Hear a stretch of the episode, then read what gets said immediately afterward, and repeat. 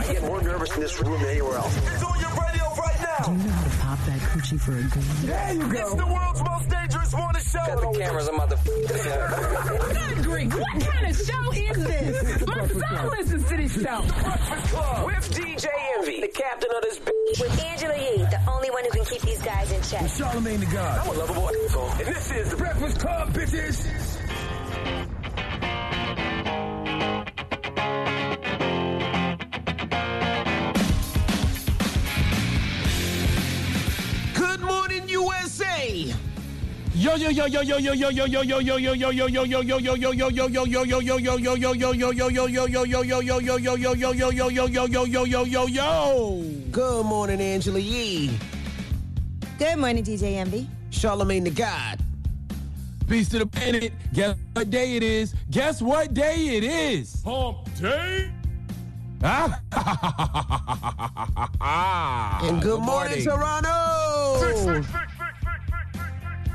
Good morning, What's guys. happening? We almost there, baby. We almost there. Middle of the work week. How y'all feeling? Good, we good. we Everybody good? Yeah, we good. We Okay. good. It's Everything okay. is okay. It's okay to be. It's okay to be somewhere between O and K. Okay, that's why I've been a lot this month. Somewhere between O and K. But through all of that, I'm still blessed, black, and highly favored, though. What's There you go. There you go. Yeah, well, uh, hopefully you guys are feeling okay out there. Uh, Wes Moore will be joining us today. Now, Wes My Moore guy, is, Wes Moore. is the CEO of the Robin Hood Foundation. He's an author, entrepreneur. He he has a lot of uh, titles under his belt. So we'll be kicking it with Wes a little bit later. military mili- military veteran. He's got a new book out called um, Five Days: The Fiery Reckoning of America. So no, we'll the Fiery kick Reckoning of, Amer- of an American City. That's what it is. Okay. Yes. So we'll be kicking it with Wes. And now you got front page news. Yee, what we talking about? Uh, yeah, you know, yesterday was elections. I actually went out and voted yesterday. So shout out to everybody who went and voted. And um, in the states where they were offering that, I know, I know we were talking about Kentucky. Everybody was watching there because they were talking about how many uh, polls they were making the voting process more difficult for people. So we'll talk about keeping blatant the voter polls suppression. open. Yes, and what actually happened there. Okay. All right. Listen, So, um, yes, did you? Did, did, I, yesterday I was uh, out hugging trees. I'm a tree hugger now because my sacred purpose coach, uh, Salute to Yachty, um, she she she t- she told me to, you know, go out in the yard and put my ha- put both my hands on some trees and put my forehead to the trees and you know download all the information that the ancestors want to give me from the roots. And um, I just want to salute all the tree huggers out there. I never judged y'all, never laughed at y'all. I just would hear, "Oh, tree hugger." And you know think a certain certain type of person I guess like a like a like a hippie type. Right. But now I totally understand why y'all hug trees. Drop on the clues bombs for tree huggers. Yeah, I've, I've, I always thought that been was a just tree a hugger. phrase. I didn't. I didn't know people literally hug trees. I thought they just call Oh it. no, that. I, I, I'll be out. No, I'll be out there hugging the trees. I'll be So- I'll be waiting for my neighbors to call the police. so when you out there, right, and you grabbing Uh-huh. that wood and you pushing that wood, pulling that wood close to your body, what's what, what are you thinking? Well, first of all, you don't push or pull a tree. Trees have been there for years. Okay, unless you're the Incredible Hulk, I don't think there's no pushing or pulling of of, of trees. You got to pull it Uh, towards but you when you hug that wood. What, what is on your mind? No, you don't. It's it's also it's very grounding. You know, it brings you back to center in a real, real way. You go out there and you can do your breathing exercises and you can say a prayer. Like it really, really does bring you back to center. So salute to all the tree huggers out there. Uh, I, I I have joined you. I'm proud to be a tree hugger. How long do you hold that wood for? However long I feel, it's like meditation. It's like um. It's like, like I said, I go out there and I pray and, and, and I meditate and I do breathing exercises for, for however long I, I choose to be out there. When I feel myself coming back to center, then I then I fall back off the tree. But salute don't be on the tree wood too long, it's, man, all right? It's a it's it's it's a good it's a good thing. You should try it. Okay. Well, just don't be holding the wood too long. You know, let it be free a little bit. Envy, envy. You have to remember you're married. I know you haven't seen hmm? me in months, but you're married. We're both married. You can't be flirting with me. What are you Okay, talking about? You said think? you were hugging the wood. I'm asking listen, questions. What? I'm what just does Toronto curious. Think? What I'm does just Toronto curious. think? Okay, About what? There's Hey, so something that. That's right. and there's something that rhymes with six that you could scream out right now. It's just up to you. Oh, I ain't seen you this video about Drake either. Homer seen you this video about Drake. This, I'm, this is how you sound this morning. I'm gonna take you to human resources. Don't don't you don't you do it. Don't you flirt with me this morning. I'm just asking about you Is there- grabbing is the wood. Is, is there human resources when we work from home? I'm not sure. All right. Well, we'll be back. Front page news is next. I'm uh, DJ Envy. That's Angela Yee, and we got the Wood Hugger. Charlamagne the Breakfast tree hugger. it's the Breakfast Club. Good morning. Morning, everybody. It's DJ Envy Angela Yee, Charlamagne the Guy. We are the Breakfast Club. Let's get in some front page news. Where we starting, Yee? Well, let's start with elections. Yesterday, as you know, voters have been facing long lines, fewer in person polling locations because of safety protocols due to the coronavirus pandemic. One place people were keeping an eye on was Kentucky, uh, and there were some issues. They said some voters were stuck in Louisville waiting to park their cars outside the Kentucky Exposition Center, causing them to miss the deadline to get in line when the polls closed at 6 p.m.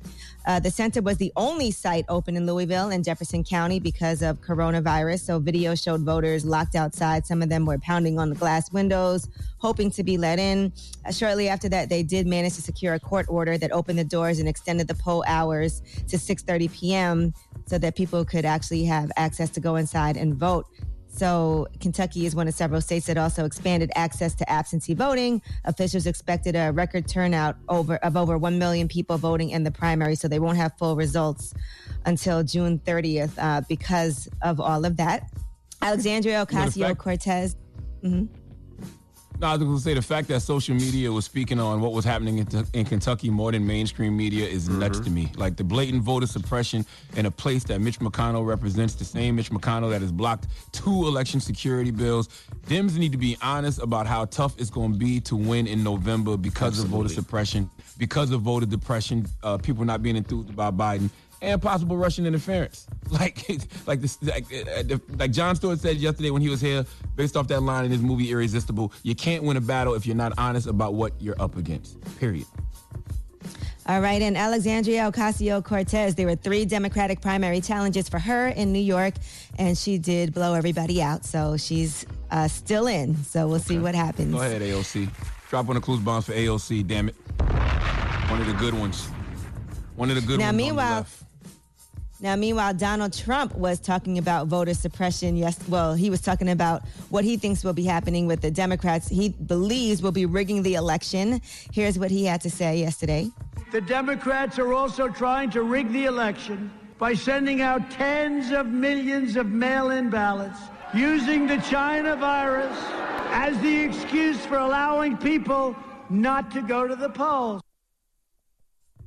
I was watching Now, uh, this- CNN last night, and, and Don Lemon was showing this uh, segment about how uh, Donald Trump has done absentee ballots before. Mike Pence, his wife, Jared Kushner, like so many people in his administration, uh, William Barr, they all did mail-in ballots before. So I don't know what the problem is now.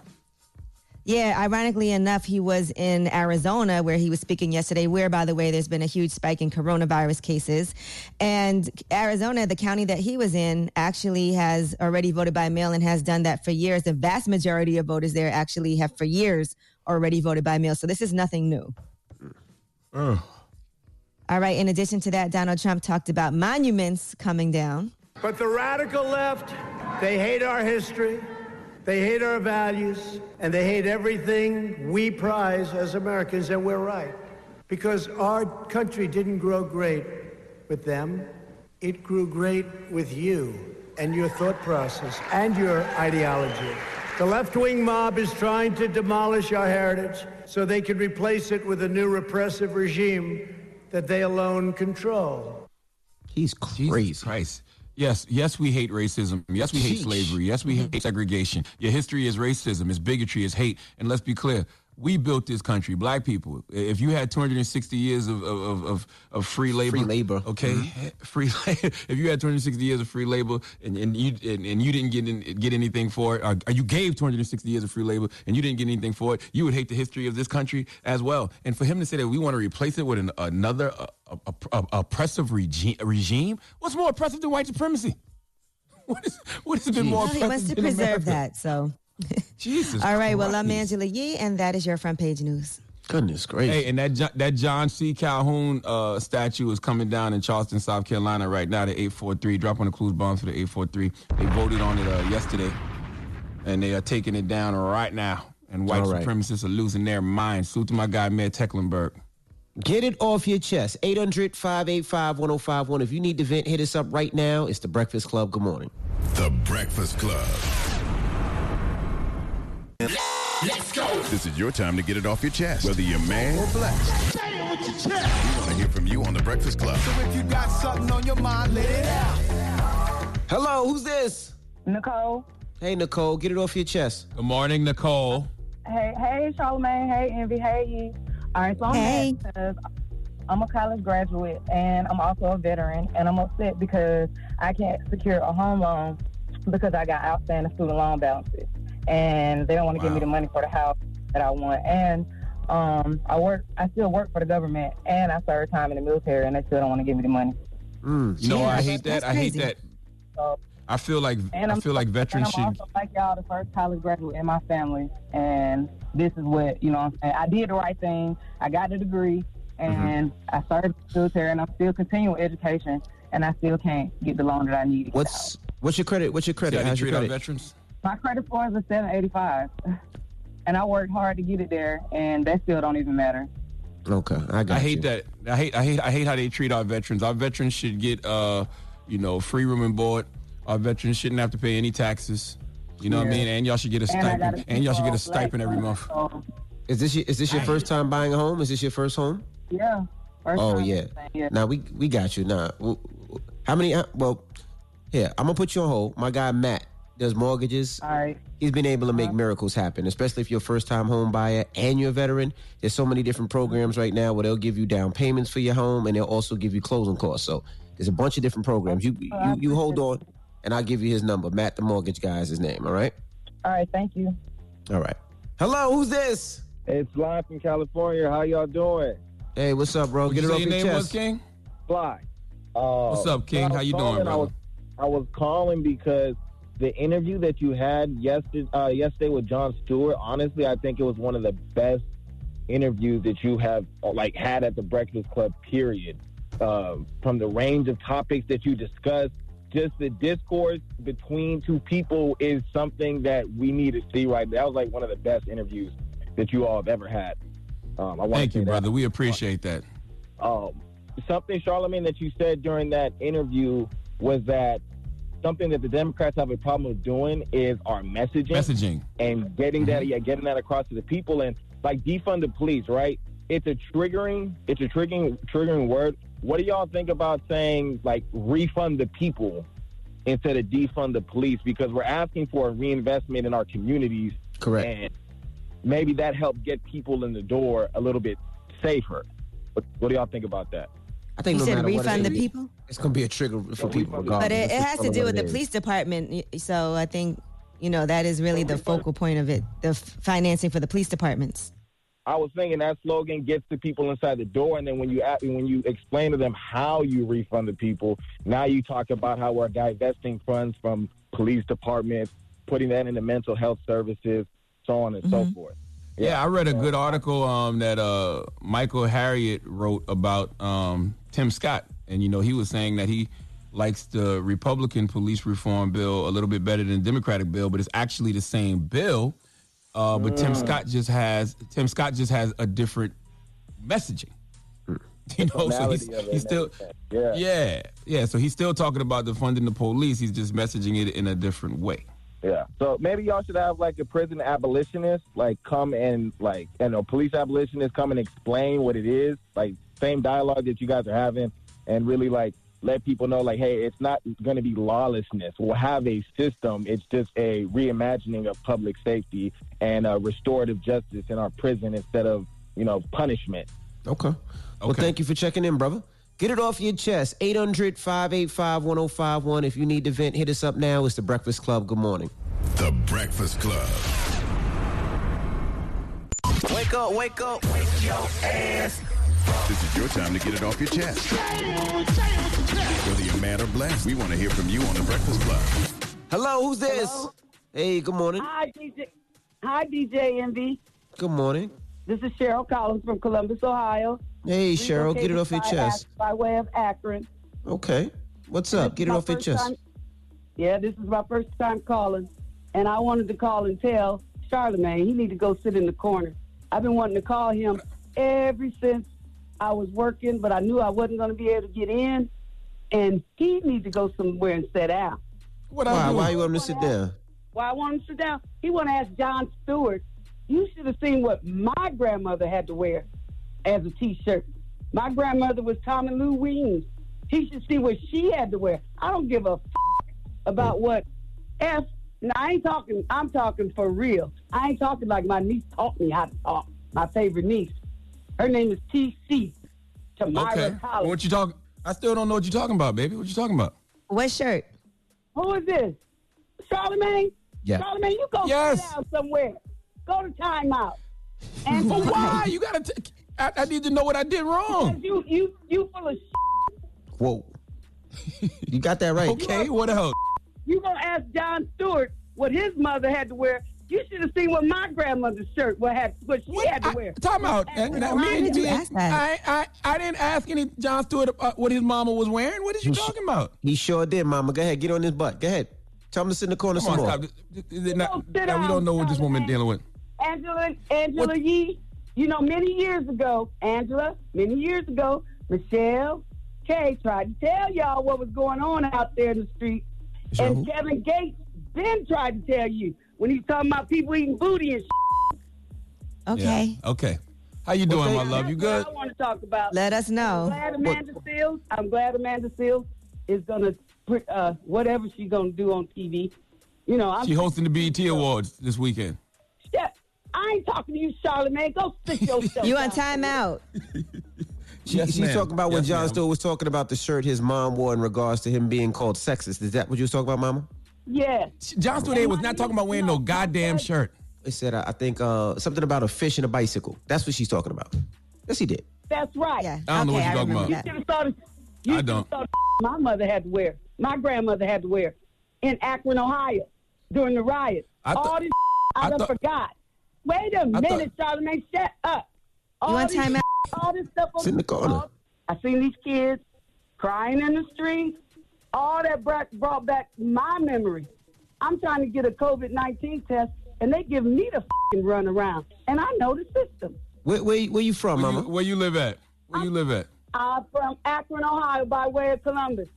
I'm gonna And call LeBron and I'm gonna have LeBron send you a. I'm gonna have oh, LeBron shut send you a f- COVID nineteen test. Shut the f- up. You can't curse. And now I he's said, listening. Charlamagne, that's the only thing he understands is cursing.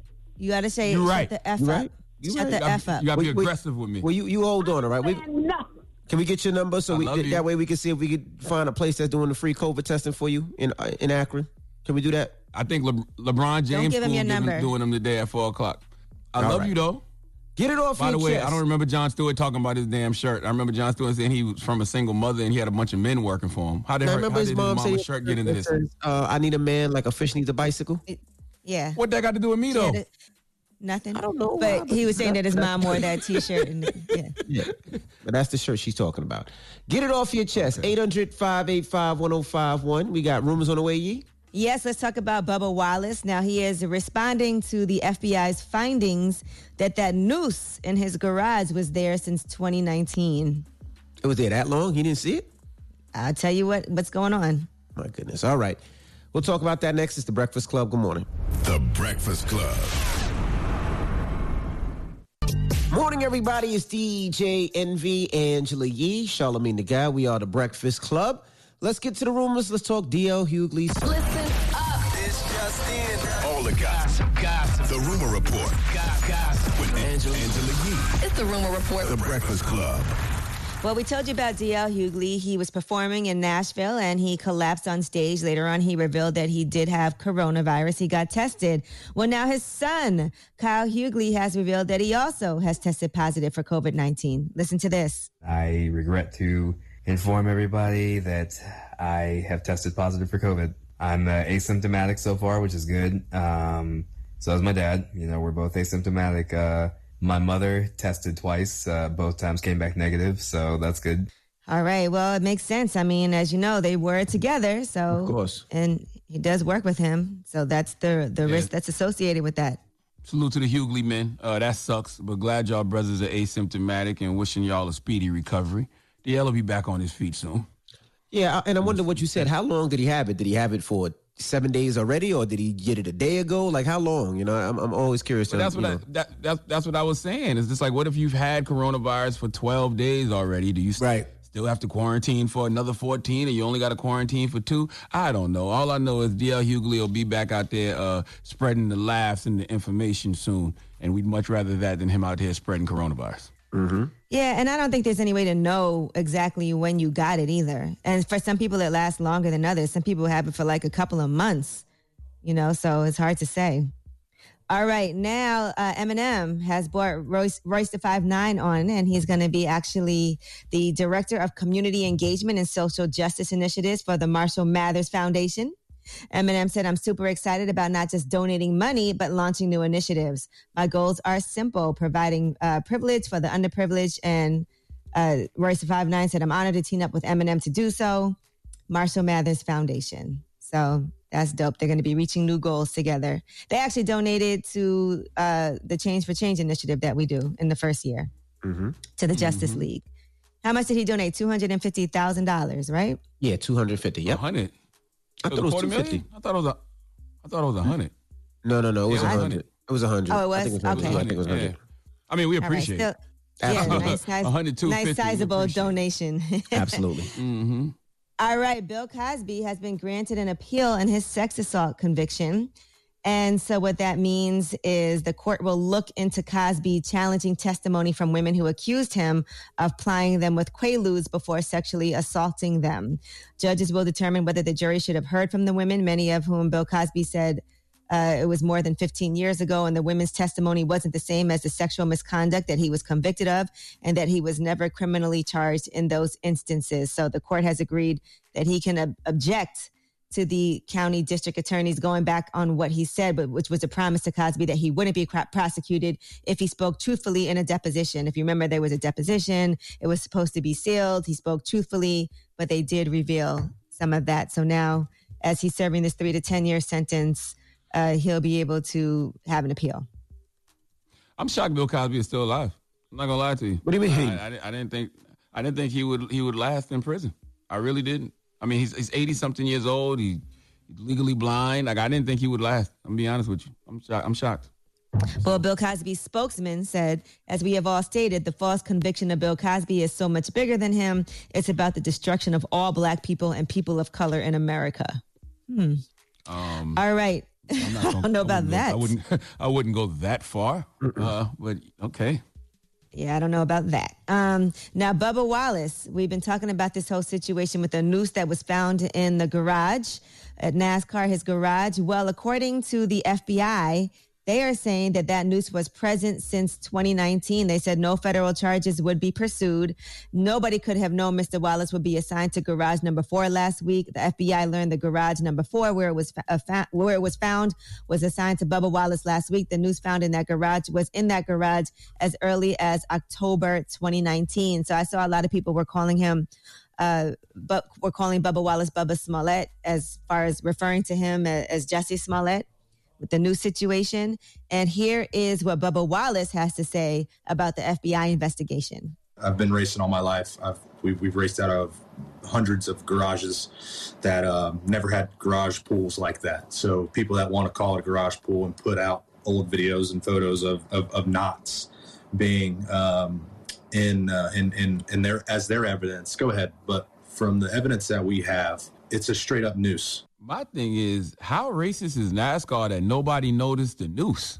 like, Ain't that how kinda weird? Yeah. it- how, Is that the how normal is it? How normal is a noose that it was up there so That long and crazy. nobody noticed? And Whether whether or not it was targeted at Bubba, but that a noose is just decoration at NASCAR. I guess like you Right. just you just just like you just what you supposed to do when you get under the noose? You supposed to kiss? What you? What? And they the thing at Christmas? It's not a What's the thing at mistletoe, man. Christmas? Mistletoe, The no, mistletoe is, is, mistletoe. is, is, is a noose the NASCAR mistletoe? When when two races get up under that noose, they supposed to kiss? The hell? And people were trying to say it was a garage pull. And like Bubba Wallace just said, it's not a garage pull. Everybody's been calling it a noose. The FBI called it a noose. It is what it is. So whether it Even was in if it was 2019 or pull. whenever, it was a noose. Even if it was a garage pull, why is the garage pull tied in the form of a noose? And why is that okay? That's how you know it ain't no black people at NASCAR because you're talking about people having blind spots. People walk by that thing over and over and over again and never thought nothing of it. It take the black man to be like, "Hey, that's a noose." That's crazy. It's, that's why diversity matters. All right. Well, I'm Angela Yee, and that is your rumor report. All right. Thank you, Miss Yee.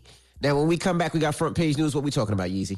Yes, and uh, we are going to be talking about Donald Trump. He gave a speech in Arizona yesterday. We'll tell you some of the things that he had to say. All right, we'll get into that next. Keep it locked. It's the Breakfast Club. Good morning. Fly across the country. Morning, everybody. It's DJ Envy, Angela Yee, Charlamagne the car. I said the car. Charlamagne the God. We are the Charlamagne the Breakfast car. Club. the hell you call, calling me a car? What the hell are you thinking about this morning? You want to ride me? What movie is that? You want to ride? Somebody just texted me me, about. sir? Somebody just texted me about it if I was having the car show, and I, I, when I read it, it said Charlamagne, and I looked and it said car, so I said Charlamagne the car.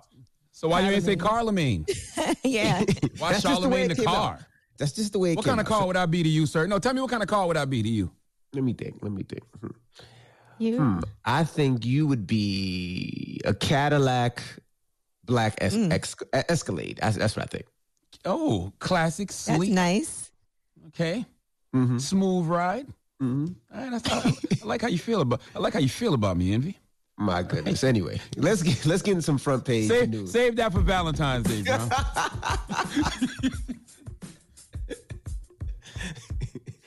Go ahead, yeah. I know it's I know it's awkward. Go there? Okay. All right. Uh, yeah, in Kentucky, voting did uh, happen yesterday in the primaries. A lot of people were looking to see what would happen in Kentucky because they reduced the number of polling places from 3,700 to fewer than 200, and there were just one. There's just one polling place in each of the state's two largest cities because of a massive shortage of poll workers. And by the way, I do want to thank all the people who worked yesterday. I was I went and voted yesterday in Brooklyn, and I mm-hmm. did go in and I thanked everybody who was in there working because I know everybody's there's a lot going on with coronavirus, so it's nice to see people putting in that work and being pleasant to everyone and making sure they direct people in the right way. So that led to concerns of a suppressed black vote, and a lot of people were talking about that. They said in Lexington, the lines were about an hour long during midday, and they actually had to end up extending uh, voting as well in Kentucky because a lot of people couldn't get in. A judge did extend voting by 30 minutes, which allowed more than 100 people who were waiting outside the expo center in Louisville to actually be able to get in and finish the uh, voting process. Some people said that it was smooth though. Some people said it only took them 10 to 15 minutes. Other people ended up waiting over an hour. So a lot of people were paying attention to what would happen there. Uh, in the meantime, Donald Trump was in Arizona and he actually talked about how he feels like the Democrats could be rigging the election. The Democrats are also trying to rig the election by sending out tens of millions of mail in ballots, using the China virus as the excuse for allowing people not to go to the polls. You know, I, I don't care what y'all think of Donald Trump. I don't care what your polls say. Polls said the same thing in 2016, and Trump still won. And it's things like that. That's the reason why. Voter suppression. And what do you think is going to happen in November? Voter suppression, possible interference from other countries, voter depression because people aren't enthused about the candidates, and low voter voter turnout always favors Republicans. I'm just trying to figure out why this wasn't a bigger deal yesterday. They cut the polling sites in Kentucky. They locked Which people was out. crazy, yep. He's trying to he's distracting you by telling you Democrats are going to rig the election and they are blatantly doing it. like right under your nose. Why wasn't this all over the news yesterday? I saw it more on social media than anywhere. Now, another thing that Donald Trump talked about during his speech in Phoenix was these monuments coming down. You know, he has a problem with targeting statues and monuments that have honored past presidents and uh, the Confederacy across the country. Here's what he had to say. But the radical left, they hate our history, they hate our values, and they hate everything we prize as Americans, and we're right. Yes, we do. Our country didn't grow great with them. It grew great with Lies. you and your thought process and your Lies. ideology. The left-wing mob We is built this. trying to demolish our heritage so they can replace it with a new repressive regime that they alone control. I don't consider myself uh, left, left or any direction, uh, but I do hate racism, and yes, I hate slavery, and yes, I hate segregation, and I hate your history of racism and bigotry, and your your history of hate. And let's be clear: black people built this country. Okay, 260 years of free labor. All right, let's be let's be clear about that. As a matter of fact, white people, you should hate the history also because if Uh, right yeah. now, yeah, right now, you should be the ones that should be ashamed of what happened in the That's past right. and hate that history as well. It shouldn't even be just That's us right. saying we hate that history. Yeah, we do hate it. That's right. We I'm, I'm surprised he just hate says what. I'm surprised he just says what he wants to say, and he he, he Are you does really not now? care. I, I'm Yeah, are still really? surprised. Every, when every a, time when a person shows you who they as are, ish. believed him. Man, d- But, d- but nobody Don- else Donald believes Trump- him. When you call him a racist, That's they be like, no, goddamn he's lie. not. What are you Uh, talking that's a lie. You should see people in my comments. They definitely believe everything. A lot of people on his side, they, Those are the- and a lot of black people on his side be like, yeah, yeah. And I'm like, They believe anything. All right. goodness gracious. Now, a police officer to- involved in the in the fatal shooting of Breonna Taylor in Louisville, Kentucky, has been fired. This is more than three months after Breonna Taylor was killed. Detective Brett Hankison was informed in a letter that was signed by the police chief that his employment with the department is terminated, and that is effective immediately. That letter was dated on June 23rd, and they did post the letter on Twitter. That's not Now- justice. That's, that's hardly mm-hmm. that's hardly enough. That man needs to be arrested and brought up on murder murder charges. And which individual was this? Is, is this one of the officers that kicked in the door? Or is this the one that signed off on the warrant? Which which one was this? Do we know? Uh, that he's one of the ones that that actually shot. Yes, he some of the rounds that he fired uh, was the ones that hit Breonna Taylor. You know, she was shot eight times, Right. and some of the rounds went into an apartment next door, endangering the three lives in that apartment as well. So, according to the mayor, uh, they did terminate proceedings last week, and they said that he violated standard operating procedure when his actions displayed an extreme indifference to the value of human life when he fired ten rounds into Breonna Taylor's apartment. Yeah, we need that Yeah, full and I story. think after I was gonna say we need the person Yeah. that that signed off on the warrant, that gave the wrong address, the person that they had the guy in custody that they were looking for already, that still gave the okay to go into that that that apartment. We need all of them. All those people were, were, were really reckless. An attorney for Breonna Yeah, Taylor's family said that this is just one step, though. We're still waiting for the other officers to be held accountable and for additional charges to be filed, but it is a step in the right direction. Yeah, I think once after they fire these police officers and they don't have that protection of uh, the blue the blue wall anymore, you know they they should be charged. They should be charged like anybody else would be charged with a murder. That's it. Yeah, it's crazy. So they do the no knock warrant, which was an issue right now, right? They do have the Breonna's law where they're outlawing the no knock warrants, but it's crazy that this is something that still the police officer, one of them finally just got fired. And mind you, this is over three months ago that this happened. So, you know, but and uh, shout out to Tamika Mallory because she's definitely a person who's been working really uh, closely with Breonna Taylor's family and with Breonna Taylor's attorneys to make sure that there is justice. And that's what happens when you lift your voices and you lift up the people who have these instances that they want to share, and people may not have known all the details. And you can see some movement. Now we just need more movement, and we need to make sure we keep on following up with these stories. All right. Yeah, they're going, they're having a, a rally tomorrow at the state capitol building, uh, 700 Capitol Avenue in Frankfort, Kentucky, at 11 a.m. Until Freedom is having it. They got uh, free buses available, first come, first serve, and you can join Breonna's family, uh, attorney Ben Crump, Lonita Baker, uh, Tamika Mallory, and other celebrities and concerned citizens. They'll be there tomorrow at 11 a.m. at the state capitol building, 700 Capitol Avenue in Frankfort, Kentucky. Justice for Breonna Taylor. All right. Well, that is your front page news. Now, when we come back, Wes Moore will be joining us. Wes Moore is the uh, CEO of Robin Hood Foundation. He's an author. He's also an Army vet, and we're going to kick it with him. All right, so don't move. It's the Breakfast Club. Good morning. The Breakfast Club. DJ Envy, Angela Yee, Charlamagne the Guy. We are the Breakfast Club. We got a special guest on the Zoom right now on the line. The brother Wes Moore. Welcome, brother. What's going on, y'all? It's good to see you. Good to see you. It's, a it's blessed to be with you. Really is. Thank you. Man, Wes got a lot of hyphens. He's the CEO of uh, the Robin Hood Foundation. He's a best-selling author. He's a combat veteran. He's a social entrepreneur. He's an author. What, what, give me, what, what else? What else, Wes? What we Nah, missing? I'm, I'm, I'm a fan of the Breakfast Club. That's what I am. All right. That's what I am. That's it. He's got a, no, he's real got a new talk. book I out mean, today. hon- Honestly, it's uh, you know, I'm uh, I, I, I believe deeply in the fact that y'all are using your voices and the way y'all are using them. You know what I'm saying? So, uh, so it's it's uh, it means a lot to be on it right now because I think right now we we have a situation where we are being hit from so many sides and people don't even realize it. And so our ability to be able to to, to speak out and speak up and and be true to ourselves and be true to our history and our culture and our DNA matters. So um, so this means a lot. Now break down the Robin Hood Foundation, if, if you can, because a lot of people donate to the Robin Hood Foundation, and they want to make sure that their money's going to the, the, the, the place that they expect it to go. So break that down for a little bit. Yeah, so so Robin Hood is actually it's uh, 32 years old and it really started uh, with a focus on poverty. And uh, the founders, when they first started off, they said they they like we think the markets are going to get hard. This is back in 1988, but they said, but you know who this is really going to see, who this is going to really hit hard is people who are already living in poverty.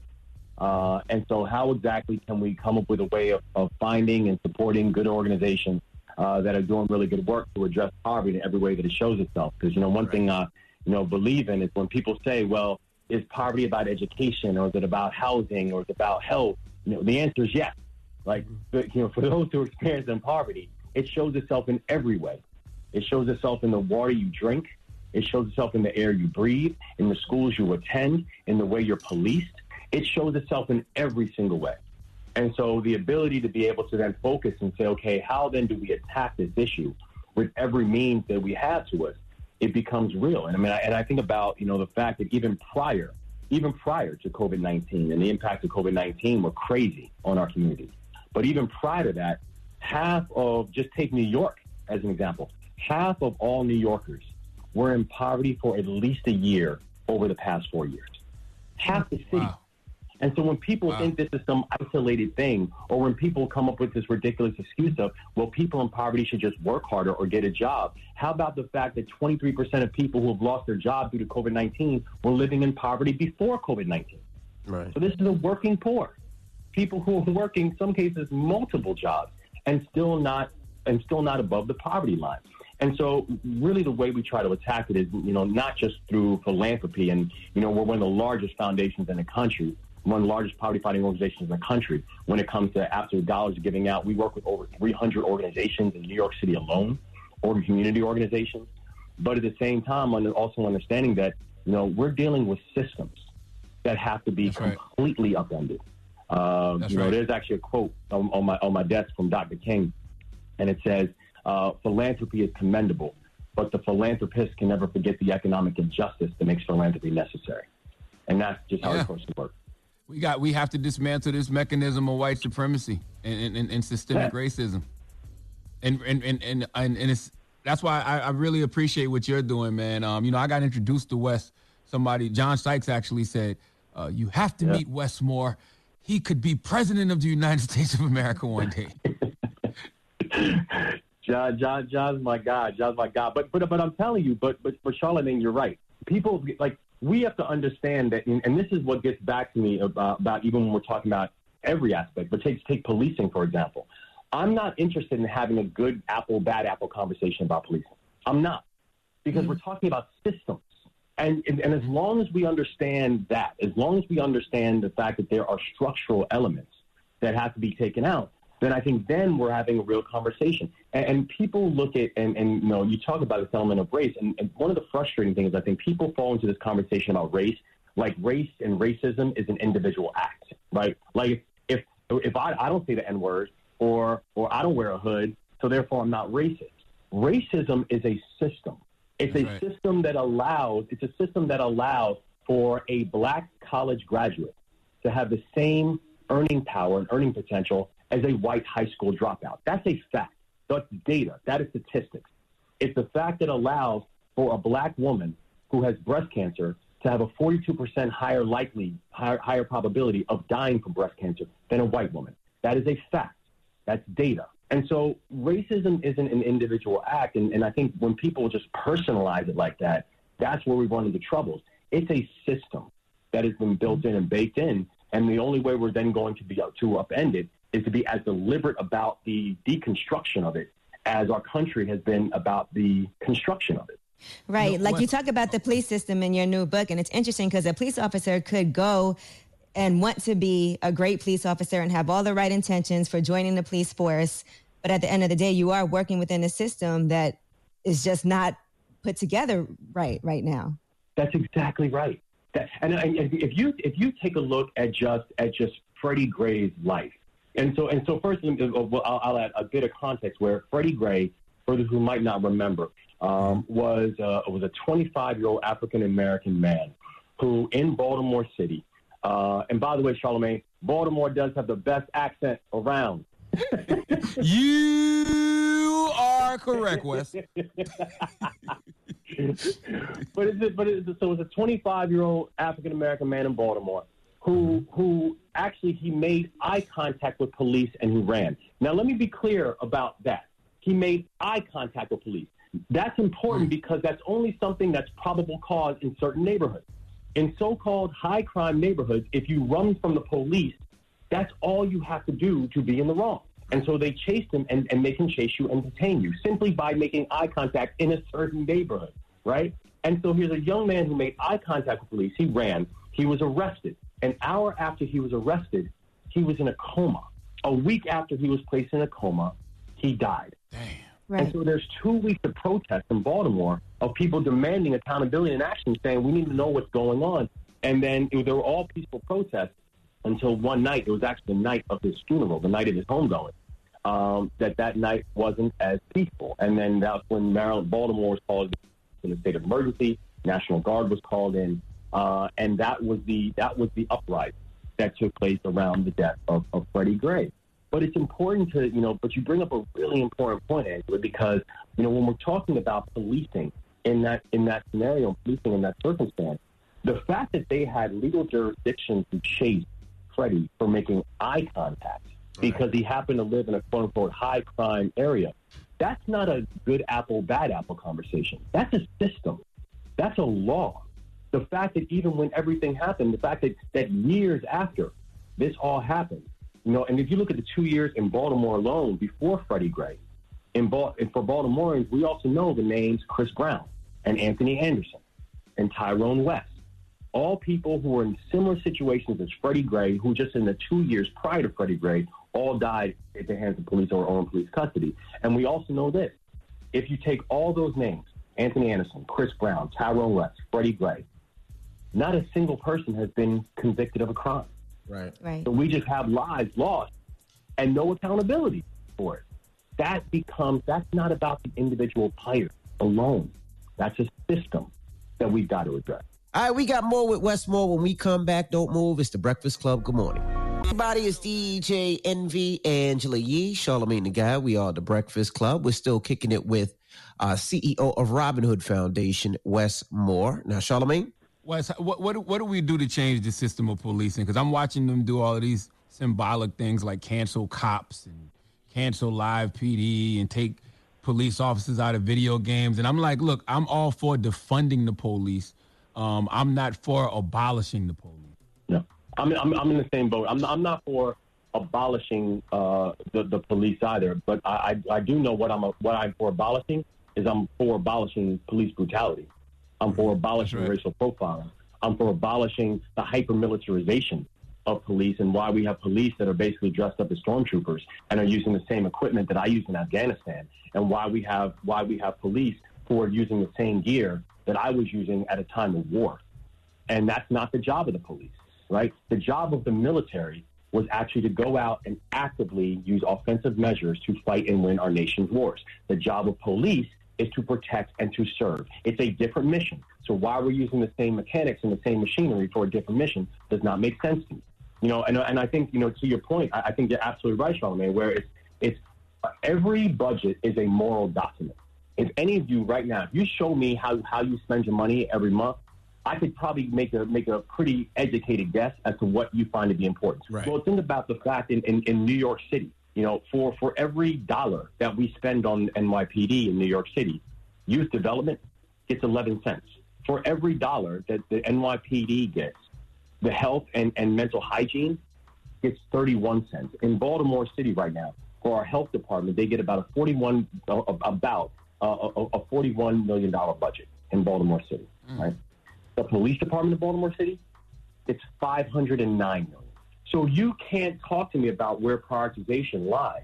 And the fact that actually what's happening is we're having the police department take on a collection of other things that they should not be responsible for. And then we end up putting a lot more money into the back end because we're not putting money into the front end on things. In this country right now, child poverty costs this country over a trillion dollars a year.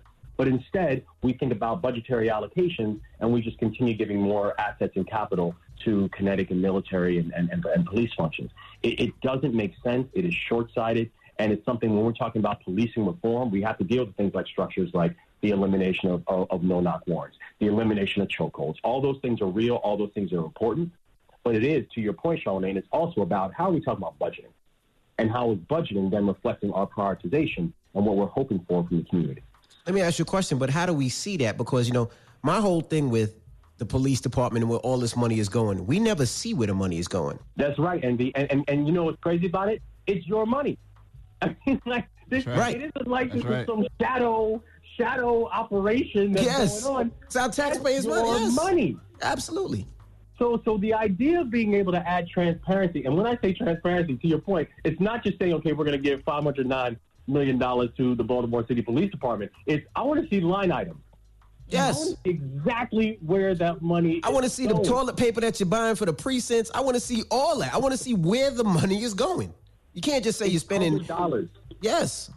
It's public dollars, and there is no reason why there shouldn't be a public accountability for public dollars. And, Wes and aside from all out of that, that I feel out- like the the third part of that is also accountability, right? When these police officers commit crimes against civilians, they should be held accountable for them, and they haven't been. And like to your point, in Baltimore, with the numerous cases that you can bring up, there's no firing, there's no uh, there's no accountability, there's no jail time, there's no charges. So, do you feel like that's changing now as things are being brought to light? Do you feel at least if finally there'll be some legislation? I um, I'm, I'm I'm very hopeful because we are watching things that are being proposed not just on local levels but also on the federal level. We're looking at things like the pushback of qualified immunity, and so qualified immunity is the idea that there is a certain level of immunity that that law enforcement has that most other individuals just don't have. Right? There's this level of this introduction of civilian review board and things that are going to be really important because the fact is right now the way the process works is it's who who investigates police uh, police interactions and, and potential uh, police brutality cases? The police. And so, how exactly can you have people who are policing people who are then also part of units? And so, how do we do things like introduce civilian review boards and that kind of thing? Uh, can we No, talk Wes- about Wes your book, new- Five Days? Also, right? You have this new book. Let's discuss the eight different people that you actually have in this book and the eight different points of view that you're bringing into play. Yeah, thank you. And yeah, I mean, I'm a, uh, you know, one of the things I noticed when I was going through, and this was really a process that I was going through myself, where right after everything happened with Freddie Gray, and I remember attending his funeral, and it was the first funeral I've ever attended in my life where I didn't know the person while they were alive, and it was one of these things because his funeral was almost like a, it was, it was a, it was a thing in Baltimore. Everybody was out, and I remember looking around the chapel and just thinking to myself, are any of us, me included, are any of us prepared to do what it actually takes to truly bring justice to this young man? And when we say justice, it's not even just the accountability for, uh, you know, for what happened in his death. The fact that here's a 25-year-old young man who makes eye contact with police and loses his life a week later after being in a coma for a week. But it's also the fact that here was a young man who was born underweight, premature, addicted to heroin. His mother battled addiction for much of her life. She never made it to high school. She lived in poverty her entire life. When he finally was able to gain enough weight, him and his twin sister, Frederica, um, they left the hospital and they moved into a housing project over in West Baltimore in North Carey Street. That housing, that house that they lived in, uh, that and 400 other homes were named in a in a civil lawsuit in 2009 because of the endemic levels of lead inside of that house. So the CDC indicates that if you have five microbes of lead in every deciliter of blood, you will be cognitively impaired for the rest of your life. Freddie Gray had 36. And so he was a young man who was born underweight, addicted to heroin, lead poisoned, and by that time in his life, he's two years old. Wow. What shot did Freddie have? What shot did Freddie have? This argument about people just need to work harder. How hard did Freddie have to work? And it, and but but honestly, like I found myself sitting there with a sense of my own personal complicity because I left Freddie Gray's funeral and then I had to fly to Boston to go give a speech on poverty. And I'm and, and I knew that part of it was because of the work I was doing, but then part of it was because they were going to use my story as like it's a celebration. It's the mm-hmm. look at what he did. And when you look at a life like Freddie, it's just not true. And it's a lie that we continue to tell ourselves. And so, what I wanted to do with this story was first ground us in the reality of what we're talking about. We're talking about the history of systemic racism. We're talking about the history of tolerable poverty. The fact that we we accept levels of poverty in our society, where we are we are making a devil's deal, where we're asking ourselves just how much pain are we willing to accept in other people, as long as it doesn't impact us. Everybody go out there and grab Wes's new book, Five Days, The Fiery Reckoning of an American City by my man Wes Moore. Wes, don't be a stranger. We need your voice over the next several months, man, leading up to this election for sure. Absolutely. Amen. Need y'all voice, man. God bless y'all for real. Seriously. God bless. God bless you too, brother. Thanks. All right. Appreciate you, King. It's Wes Moore. It's, it's the Breakfast Club. Good morning. Morning, everybody. It's DJ Envy Angela Yee, Charlamagne the God. We are the Breakfast Club. Good morning. Good morning, guys. Good morning. Yo, what's happening? Hey, listen, salute to everybody in the 843, man. Charleston, South Carolina. I'm so happy that the uh, John C. Calhoun statue is coming down. I'm about to post a video of it coming down uh, this morning just to piss off the white supremacists that follow me. Let me go post that real quick. Did you see the um, officers out in Ohio? Uh, neighbors called the police on these uh, five uh, black boys for playing in the street, and the police pulled up. And it was like, I don't know why they called the police. We played in the street as kids. Matter of fact, let's play a game, and they played football with the kids. Did y'all see that video? I thought that was dope. And, and the reason I thought that was dope, I remember being a kid and playing basketball in the park, and and sometimes you know the, the, the local police officers would pull up and, and they shoot with us and they play basketball with us, and that's what you need. You could tell those cops are from the community; they understand what's going on, and instead of you know telling the telling the boys that yo get out the street or this that, and the other, they was like, nah, let's play, let's play a game of football, and they played with the kids, and that's what we need more of, opposed to making oh get off the street. I, thought that was I thought that was dope, man. Yeah, I keep saying when they talk about uh, community policing initiatives, I think that they should uh, have people from the community, encourage people from the community to go into law enforcement and um, pay them an extra financial incentive for coming back to police in their own neighborhoods. Yeah, I think that's that's that would be a, a, dope idea. But what Absolutely. do I know? I'm a tree hugger. You really into that really wood today, brother. hugger. I know. I, I really, I, I really. So let me really ask you a question, and this not no joke. Like when And you I don't go, I don't want to. I don't want to talk. I don't. I don't want to talk you ask, about my and you trees. and you grab the and you grab the wood, right? And you pull in the wood, or you whatever you do. What do you think about? You know, when I first uh, moved back to New Jersey, right, I was I moved into this apartment complex in um in uh Teaneck was that Teaneck or Hackensack? It was And Hackensack. The woman that was working, the woman that was working at the front desk, she said, "Charlamagne, you need to watch Envy." And I thought she was about to tell me, you know, Envy a shiesty dude, he's a snake. She was like, "You need to watch him because he be over here with this guy that's about your height, and he's bald headed." And these funny sounds coming from the room. okay. And I was like, really? And she said, yeah. Now the dude was my man Sean. People do Sean. sometimes mistake mistake me and Sean. So basically she was trying to tell me that you possibly could be Envy's type. That's what she was trying to tell me. That was 2010.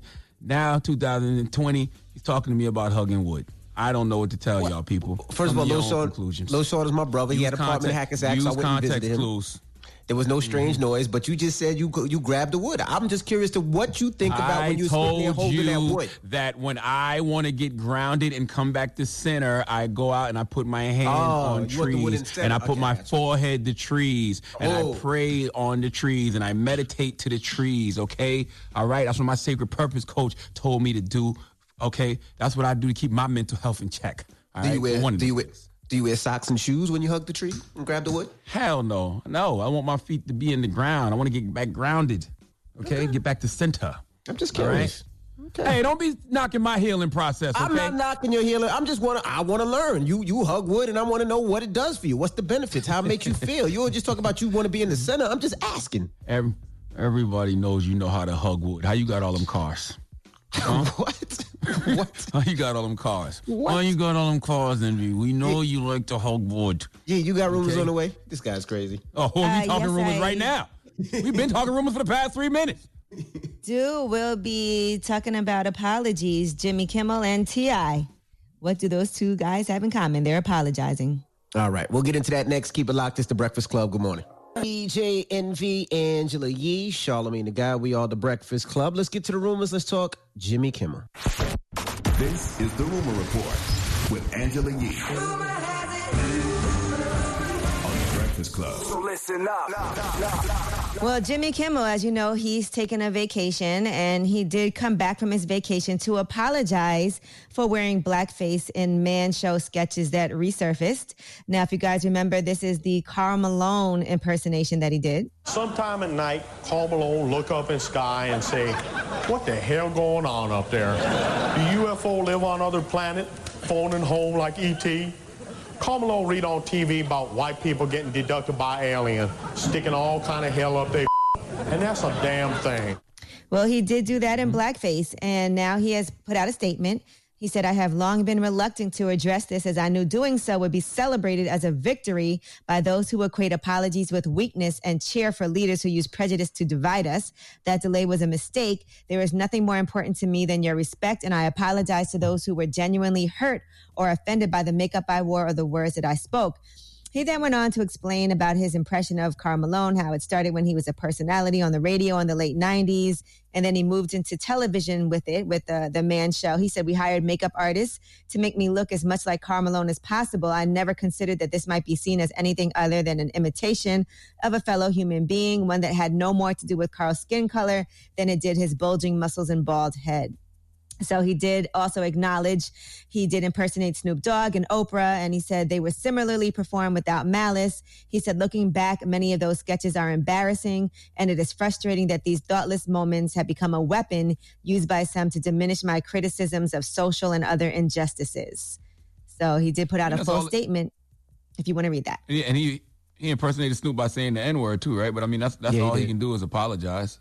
I mean, I still I still think we need to have a larger conversation about cultural context and how things used to be in regards to the risks people used to take to entertain. Because that line about what was acceptable and not acceptable was non-existent. Everybody went too far back then. Which is true. Okay. Which is true. Everybody went too far, but you know, as long as he he understands that, he apologized, and and you know, he's Yeah. evolved as a person. Hopefully. And, that's, and, and then Yeah. we're talking about something that is that is we talking about uh, something something that has literally changed in the last few years, and to to not acknowledge that shift uh, is, is irresponsible of all of us. And, and I'm sure he's grown since then. What what else can you do but apologize and learn from it? Right. Right. And there's nothing wrong with saying, look, that was wrong. And it is what it is. All right, Lena Waithe has called out the Hollywood Reporter and Variety for ignoring black shows. She was on the Late Late Show with James Corden, and uh, she was specifically calling them out. She said, uh, people that are hopefuls, all the black shows are like on the long uh, shot list or a major threat as far as TV Emmy nominees. She said it's like, don't act like black TV is invisible. And so she's saying all those trade mag, uh, uh, all those trade reporters on Hollywood Reporter and Variety, they ignore the insecures, the black AFs, the Dear White Peoples. And for so long, she said they act like we don't even belong in the conversation. So that has been her experience. Mhm.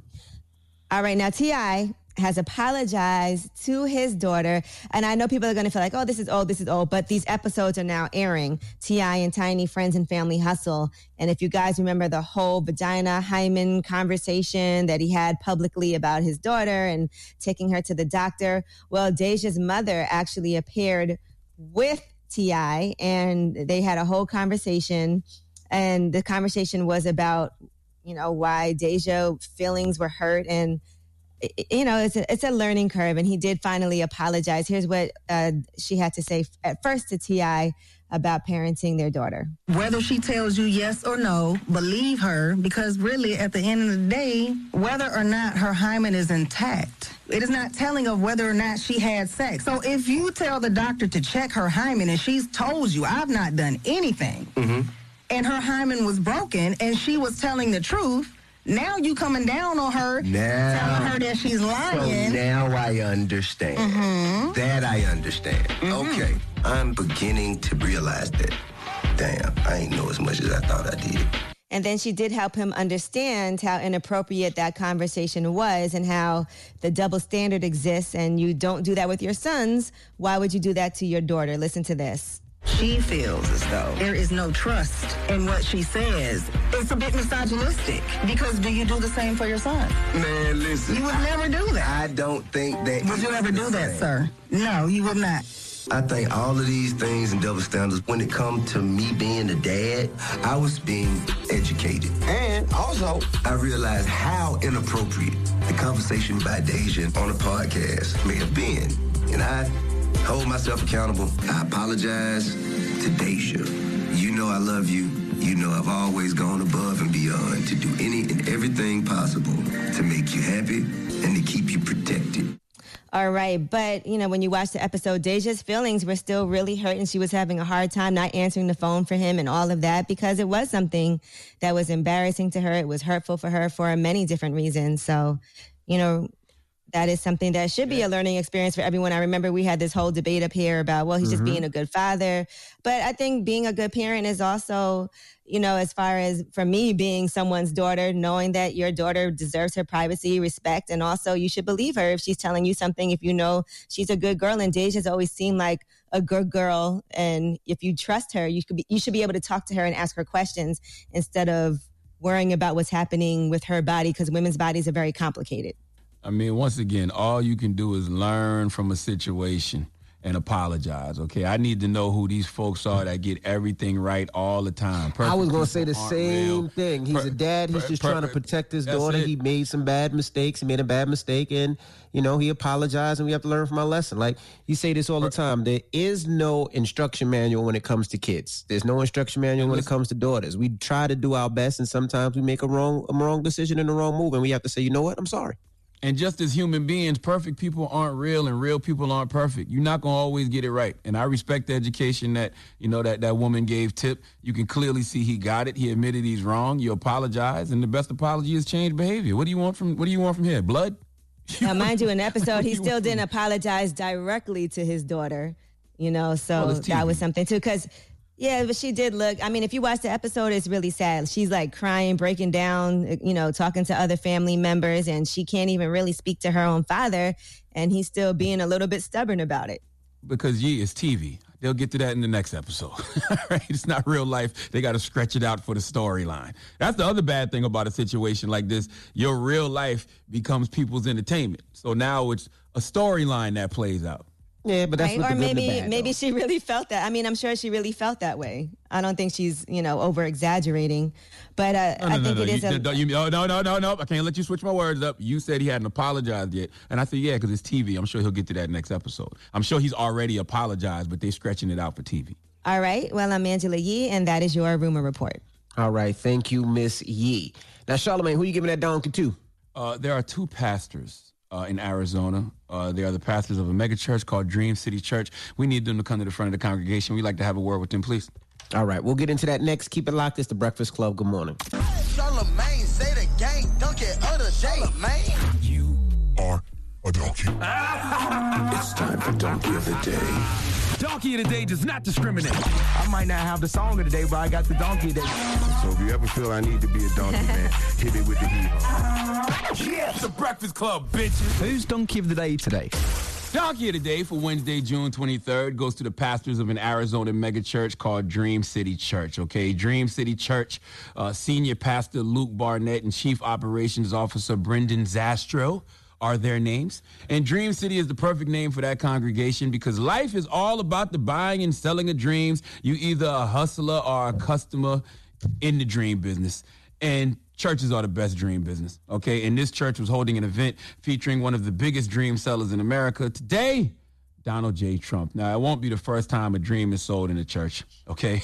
the whole concept of religion is dream selling, and that's why these pastors were able to get this dream off, or should I say this lie off, okay? Now, circulating online this week was a promo video that claims the church's air filtration system can kill 99.9% of COVID 19 within 10 minutes. Now, I watch Bishop T.D. Jakes every Sunday, and Potter House in Dallas be fairly empty. I also watch my man, Moncks Corner, South Carolina's own Stephen Furtick, and Ele- Elevation Church in Charlotte, North Carolina, be fairly empty. Uh, clearly, in Arizona, they are farther along in phases, or they just don't care. So they are trying to get people back in those pews. Okay, I guess prayer and faith in white Jesus isn't enough because in order to get folks comfortable with coming to Dream City, they have to sell a dream to the city that they have installed air filtration systems that kill 99.9% of COVID within 10 minutes. Let's go to Dream City Church's Facebook page to hear the promo, please. Here at Dream City Church, we're probably the first church in the nation to. Yeah, we've uh, we've installed Clean Air EXP. We have a local Arizona company. It was technology developed by some members of our church, and we've installed these units, and it kills 99.9% of COVID within 10 minutes from Yeah. independent testing. It's i- ionization. Is that what it is? Ionization. It's ionization of, of the air, and it takes particulates out, and COVID cannot live in that environment. So when you come into our auditorium, 99% of COVID is gone, That's killed, correct. if it was there in the first place. So you can know when you come here, you'll be safe and uh, protected. Now, look, I'm not here to tell you what to believe. If religion helps you get through your day, if it gives you a better life, great. Even though I am more of a spiritual person than a religious person, I don't knock religion, but you have to acknowledge the fact that if you can get people to believe that a white man turned water into wine with no grapes, then you can make them believe anything. All right, that whole story of white Jesus turning water into wine, there was no mention of grapes. Uh, you need lots and lots of grapes. There was no mention of sugar, no wine yeast. And was the water filtered?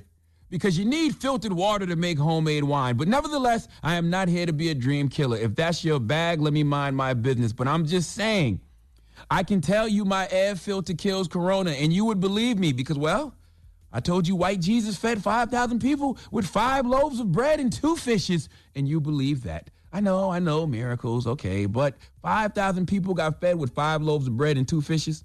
Come on now. Caterers, chefs, food and beverage workers, talk to me.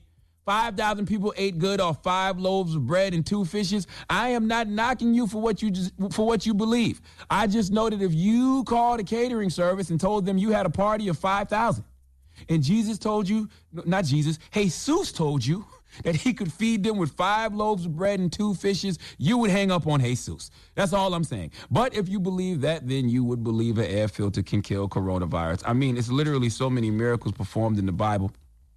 80 in the Old Testament, 83 in the New Testament, probably more in the LeBron James version. So why wouldn't I believe my pastor when he says the church has an air filter that kills coronavirus? And if the church has that, why are they not having them installed in every member of the congregation's house? Okay, that's what white Jesus would have done. He would have hooked up five air filters and said two prayers, and 5,000 people would have been cured of coronavirus. Okay, that white man is something else, isn't he?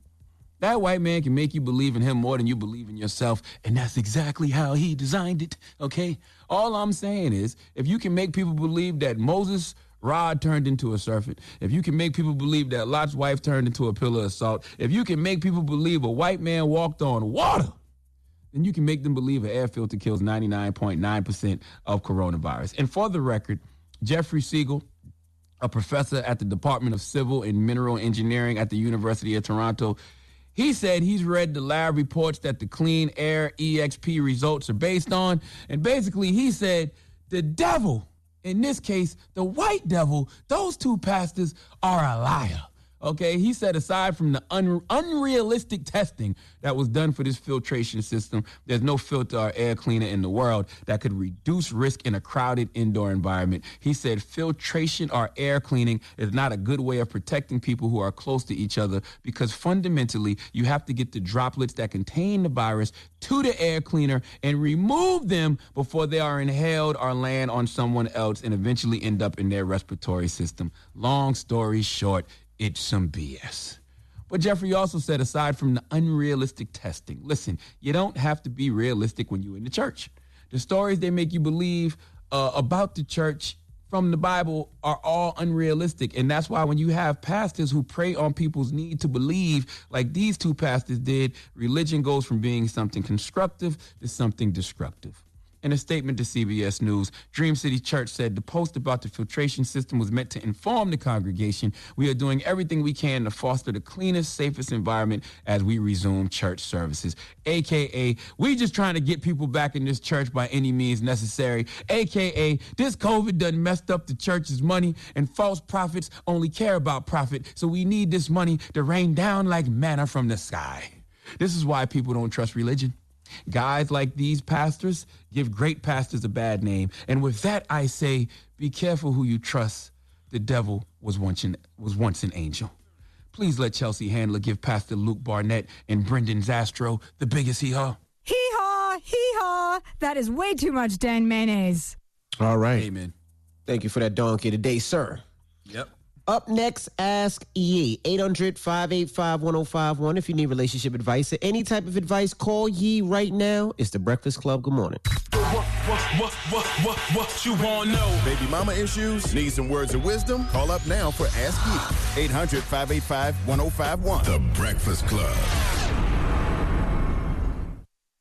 Come on. Need relationship advice? Need personal advice? Just need real advice. Call up now for Ask Yee. Keep it real. Morning, everybody. It's DJ Envy, Angela Yee, Charlamagne the Guy. We are the Breakfast Club.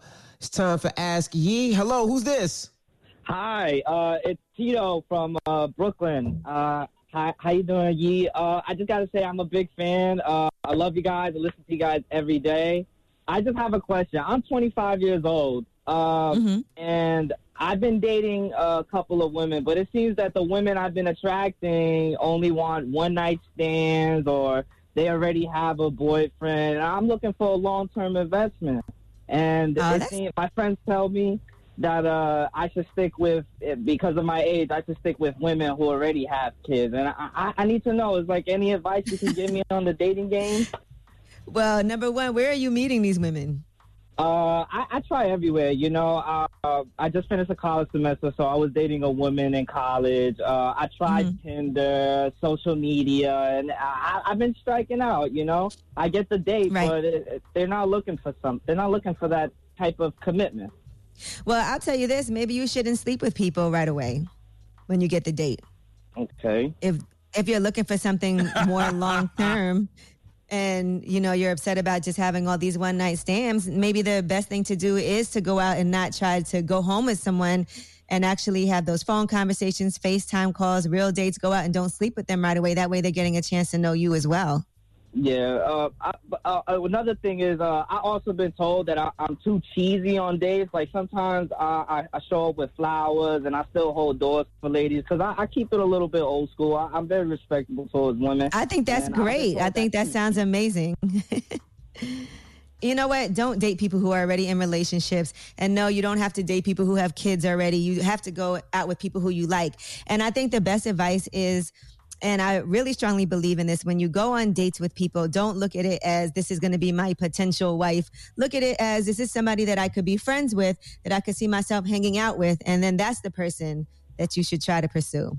Okay. Okay. Do you do you know any like signs that shows like if a woman is not into a long term relationship or like anything like that? Like you know any signals that I should know on like a date or if I if if I do get to know somebody and they get to know me, should I? Is there any like warning signs or signals that says, hey, she might not be, you know? Well, I think I think communication is important. So if she's texting you throughout the day and calling you and paying attention and asking questions about what's going on in your life, and if she has major decisions to make or something happens, she comes to you for advice, and and vice versa. If that's the person you know you can go to, if she's available. If somebody's not responding to your messages and not returning your calls, then that's a sign that she's definitely not interested. And I think planning in advance, like if it's right now is Thursday, if you're like, hey, I wanted to see if you know Sunday I could make you brunch and we could, you know, do something like that. So I, I just think things like that where you're planning ahead, you guys are planning to spend time together. By the time your date is over, if you guys are already thinking about, okay, where are we going next or what are we doing next, I think that's important. But if somebody just doesn't open up to you, if somebody's not asking questions and seeing how you're doing and they're not communicating with you throughout the day, then most likely they're not that interested. Because we get really excited when we like somebody when we first meet them. And sometimes we also do hold back because we don't want to seem too thirsty. But if you hit her and she responds right away or, you know, she responds quickly, I think that's a good sign. Okay. Uh, just to rephrase off of my uh, other question, uh, I'm uh, like I said, I'm 25 years old. So, am I okay to look for women that don't have kids, or is it wrong that I, I, I shouldn't, or I should? No, it's a preference. my age plays a difference. That is your preference. If you prefer to be with somebody you're still young who doesn't have kids because you don't want to have to deal with the father of the children or child and you don't know what the situation is and you know that's definitely your prerogative. But you know, sometimes I think you have to be flexible on that because the very thing that you say you don't want is what you end up getting. And if that's who you end up with, then it is what it is. But I, I definitely don't have a problem with you having a preference. Okay. That that actually helps me. You are awesome. Uh, just once again, I love you guys. I love Charlamagne. Uh, I think you keep it Peace, real, King. DJ Envy, one of Thank the best brother. DJs I hear. And yeah, uh, I listen to you guys every day. I love y'all. Thank you so much. Thank you. You should Thank bring you, them brother. some flowers. Okay, I definitely will. Just give me an address. All right. Thank you, Thank Tito. you, brother. Ask Yee, 800 585 1051. If you need relationship advice or any type of advice, you can call Yee now. It's the Breakfast Club. Good morning. Get some real advice with Angela Yee. It's Ask Yee. Morning, everybody. It's DJ Envy, Angela Yee, Charlamagne the Guy. We are the Breakfast Club. We're in the middle of Ask Yee. Hello, who's this? Hello, this is Keswick. Hey, what's your question for you? So my question is, um, I'm I'm dating this girl for the past um four months, going on to five months. Um, we have like a very strong communication with each other, where we are open with each other, and like if we feel any type of way about each other about anything, we are expressive with it. So she's saying that um, this is someone that I see myself with, like getting married Okay. to. I've been I've been child with and everything. She she has met the requirement that I required as you know when it comes to like marriage or choosing the mother for my child and stuff like that. So You love her. she's I wouldn't say I love her, but it's getting there. She meets the requirements, but you don't love her yet. You see this happening in the future. No. I'm not saying I'm not, I'm not saying that I do not love her, but love is a very strong word. I know it will get there, but I, I'm Jamaican and I don't love that easy. Okay. No, just when you said you could see yourself marrying someone and you can see them being the mother to your child, I would figure that means that you love her. But listen, I could say I love, I see myself marry her. What if things change? Because you, if you understand what I mean. So anyway, she she said um before before we like move in together, like if we have a planning on which we are planning on moving together, she said we have to get married before we could move in together. So I was thinking that that's like a recipe for disaster. What, not moving in together until you get married? She want us to get married before we move in together. Okay. What do you think about that? I mean, if that's what her requirements are and what she's saying, because you guys can still date and be at each other's houses, that doesn't mean that you have to move in. So you still have separate residences. I'm sure you spend a lot of time together now, but if she's not comfortable living with somebody unless they're you guys are married, then that's her prerogative. I mean, that's yes, I accept that the, um, that's her prerogative and all that. But it's like if you there's some truism to this. Like when you live with someone, right? That's that's like the best way of it, that's like the best way of getting to know them. Because I could see you, I could be good friends with you, I could be a good family member with you, I could have a good relationship with you. But when we live together, it could be so many different things that I didn't know about you, which probably would say um, that I wouldn't tolerate. If you understand what I mean. So living together is getting to know the person better. Would I mean, there's plenty of people who don't live together before they get married, though. For some people, they want to wait until marriage for that because just like you find it hard to be in love or love someone, she might find it hard to uh, commit to somebody on that level until they're committed on the level that she wants. And if that's her uh, standard of what she wants to do, then either you're with it or you're not. But I just, you know, you can't make somebody do something that is against their own morals or what she wants to do. I mean, do y'all spend like- the night at each other's houses? Huh? Yeah, we yeah we spend it at each other's house and we you know we go to each other's house. We probably spend a two or three days and stuff like that. But the thing is, I I um I'm kind of compromising her request. I said, okay, let's engage. Then, what do you think about that? I said, let's engage. Okay, so you're saying that you, you so basically you just want y'all to live together and you will get engaged in order to make that happen. yes.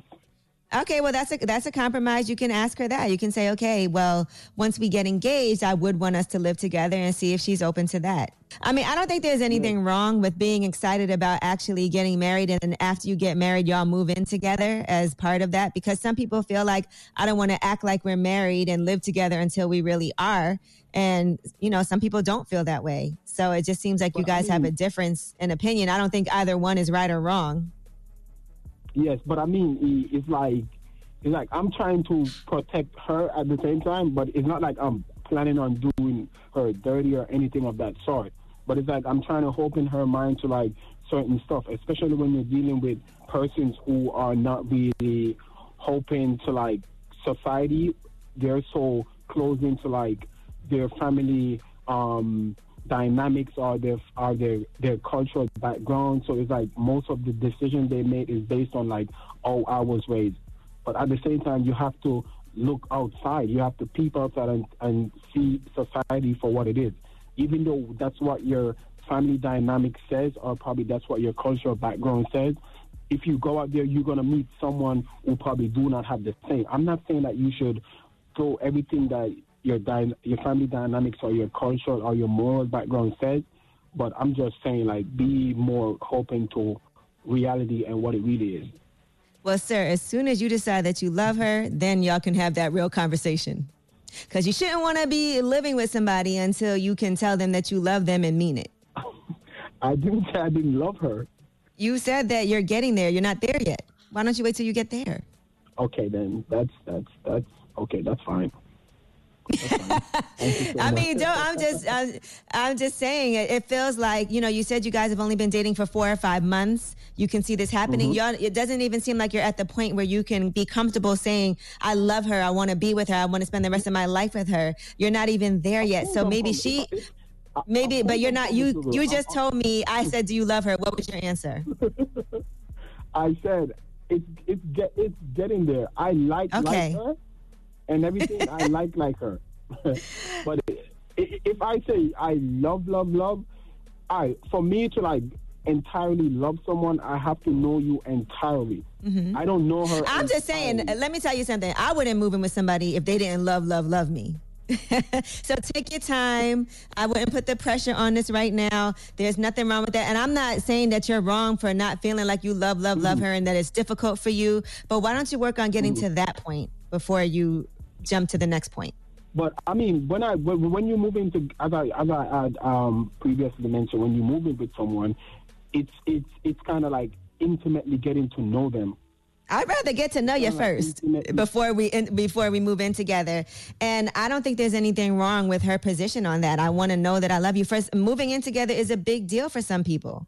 Look, I could see getting engaged and then moving in together. I kind of feel the same way. I don't want to live with somebody if we're not getting married. So if that's how she feels, that's how she feels. You feel differently. So you should have that conversation. And when you're ready to propose, then maybe that's when you move in together. Now, if things go terribly wrong, you could decide not to get married. But you know, I just think that she probably wants that love, love, love first. But you know, I, w- I do wish you the best of luck and have that conversation with her. I, I would say get engaged first and then start thinking mm-hmm. about moving in together. Okay, thank you so much.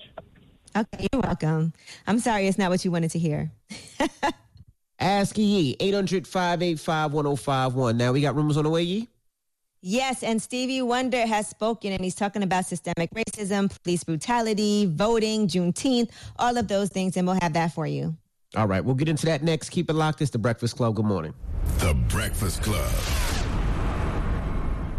It's about time. What's going on? Rumor report. Rumor report. This is the rumor report with Angela Yee on the Breakfast Club.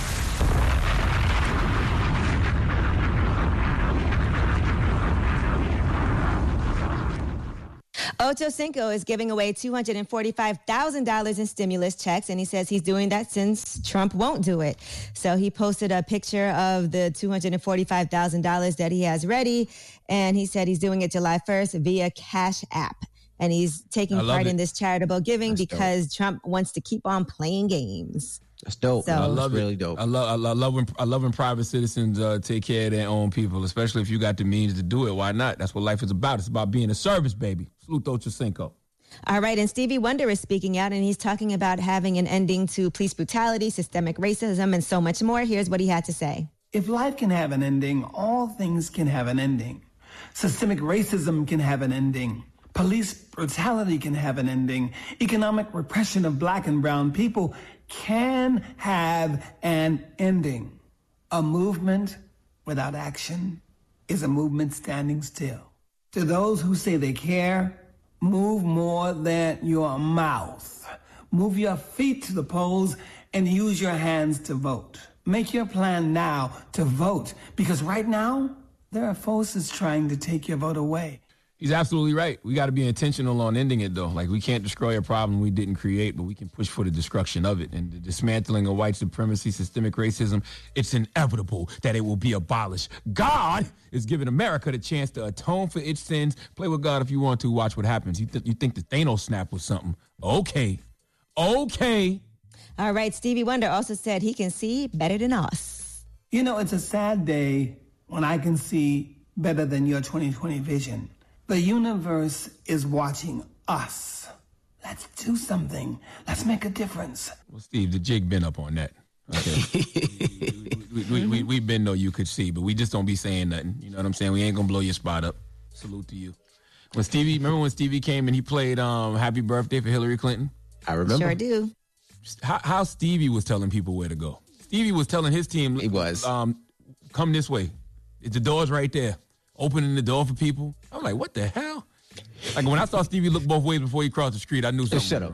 Shut up. I saw it. I saw it. He had his, Shut the up, SUV man. was parked across the street. He looked both ways before he crossed the street, man. All right. Now, Ron Jeremy has been charged with three counts of rape and one count of sexual assault.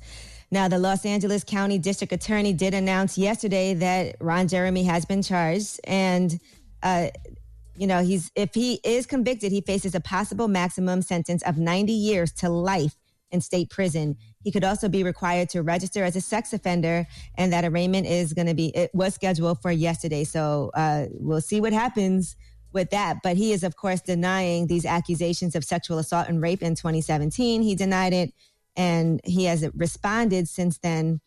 And uh, basically, he's saying that he did not do any of these things, and uh, we'll see.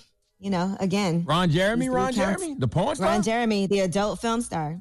Wow. He said, I'm innocent of all charges. I can't wait to prove my innocence in court. All right, Black AF has been renewed for a second season. So, congratulations to Kenya Barris. Congratulations to Rashida Jones. Uh, they did get some backlash in that series because the cast is light skinned, but Kenya Barris explained the family resembles his own. It's based on his own life. And a lot of the things in the show that people did not like is basically, and people that know him have said this is kind of what his life is like. So it's uh, a take on that. Congrats to Kenya Barris. Uh, I didn't. I didn't like the first season. Um, some a lot of people did. I hope the second season is is better than the first. And do you really think Netflix was not going to renew a show a show called Black AF at a time like this? I would have. I would have dared them to not renew this show and see what would have happened. You don't renew Yeah, I know- Black AF at a time like this. I know you didn't like Okay. it, but I enjoyed the show, and I do know people who kind of act like that in real life. So I just felt don't. like it does. I do. I definitely do. I didn't I see mean, it yet. Why you? Ha- why, I why, why do you didn't get hang a chance to around such a holes?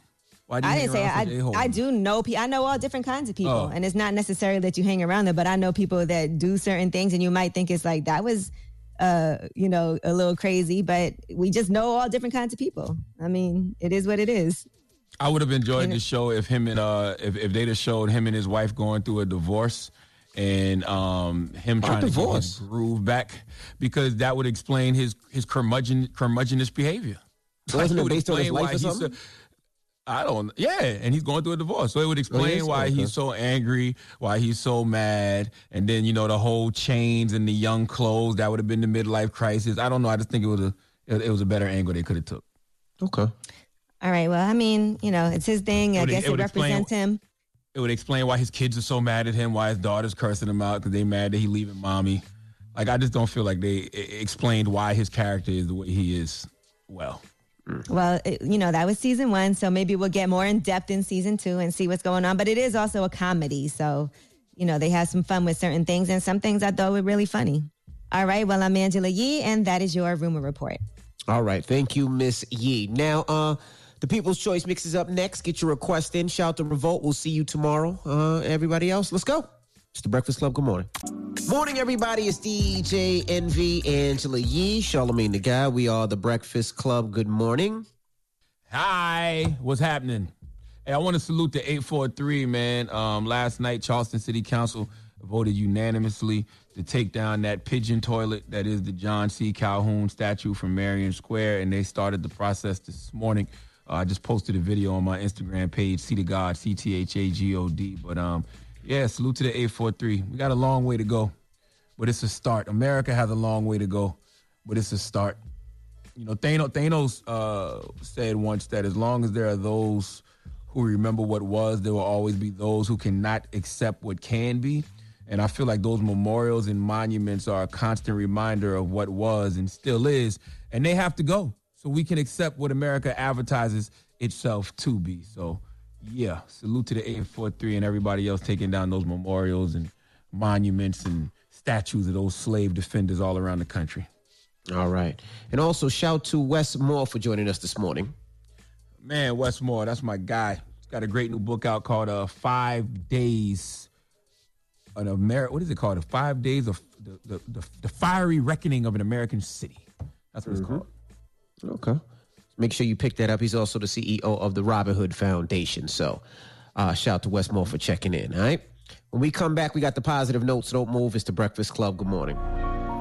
Morning, everybody. It's DJ Envy Angela Yee, Charlamagne the Guy. We are the Breakfast Club. Good morning. Hi. Hello. Hi. Hello. All right. Well, I learned something new today about my brother Charlamagne. I didn't know that he enjoys to hug the wood. He likes to go outside and hug his trees outside. I didn't know that he Well, I likes to caress and pull the wood close to him and he talks to the wood and he hugs the wood. He puts his head on the wood. I didn't know that. And that's pretty dope, man. Yeah, I'm saying.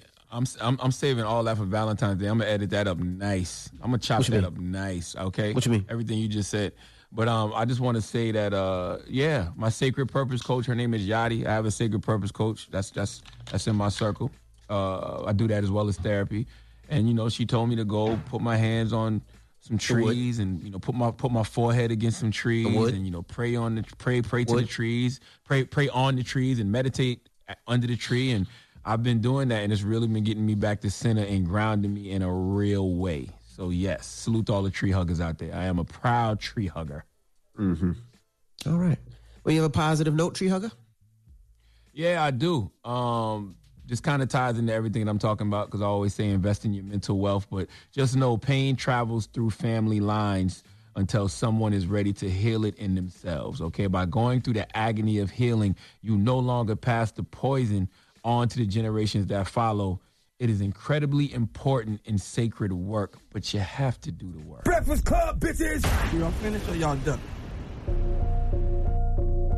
Yeah, I not only want to get the